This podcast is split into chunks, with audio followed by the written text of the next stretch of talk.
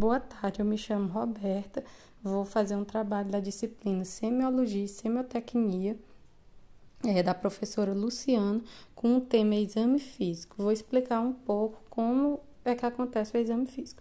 O exame físico ele compreende o levantamento das condições globais do paciente, tanto físicas como psicológicas, no sentido de buscar informações significativas para a enfermagem é, é, que possam subsidiar a assistência a ser prestada ao paciente. Os, pra, os passos propedêuticos a serem empregados no exame físico são a inspeção, a palpação, a percussão e a ausculta.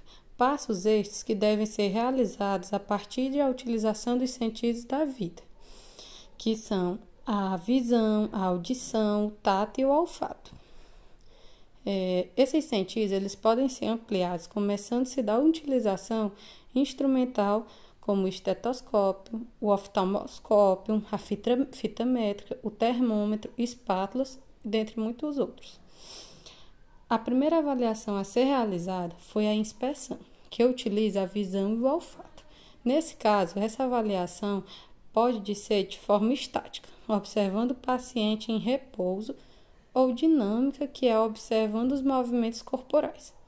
É, ela mostra que é importante analisar o estado nutricional, a higienização do paciente, sua locomoção, sua postura, dados antropométricos, cor da pele, expressão facial, sinais vitais e etc. A avaliação da pele deve ser feita de forma minuciosa e bem rigorosa, pois ela pode identificar o aparecimento de alterações no organismo é, ou mesmo outras patologias graves numa simples inspeção.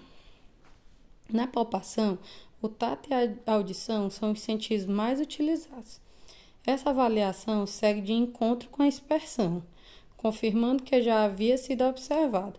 Várias são as técnicas utilizadas para a avaliação e suas realizações dependem muito do local de atuação. As principais são palpação com a mão espalmada, palpação com o dorso da mão, fricção com algodão, palpação bimanual, é, palp é, em pinça, dígito pressão, etc. Podendo ser de forma profunda ou superficial. Através dessa avaliação, podemos perceber a presença de nódulos, alterações na textura da pele, temperaturas, presenças de corpos estranhos.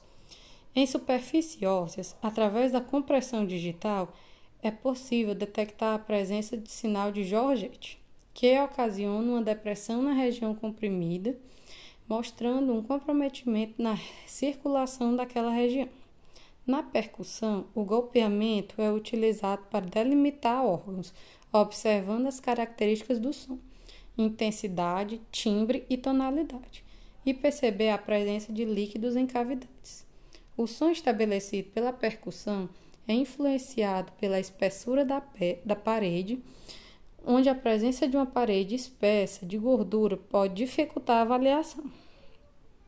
Esses sons podem ser timpânicos, regiões fechadas e com ar, maciço, estruturas sem ar e submaciço, regiões densas com pouco ar, sendo que a percussão se dá de forma direta, diretamente na região a ser percutida, ou indireta, onde o dedo médio de uma das mãos pressiona a região e o dedo médio de outra mão golpeia a falange distal.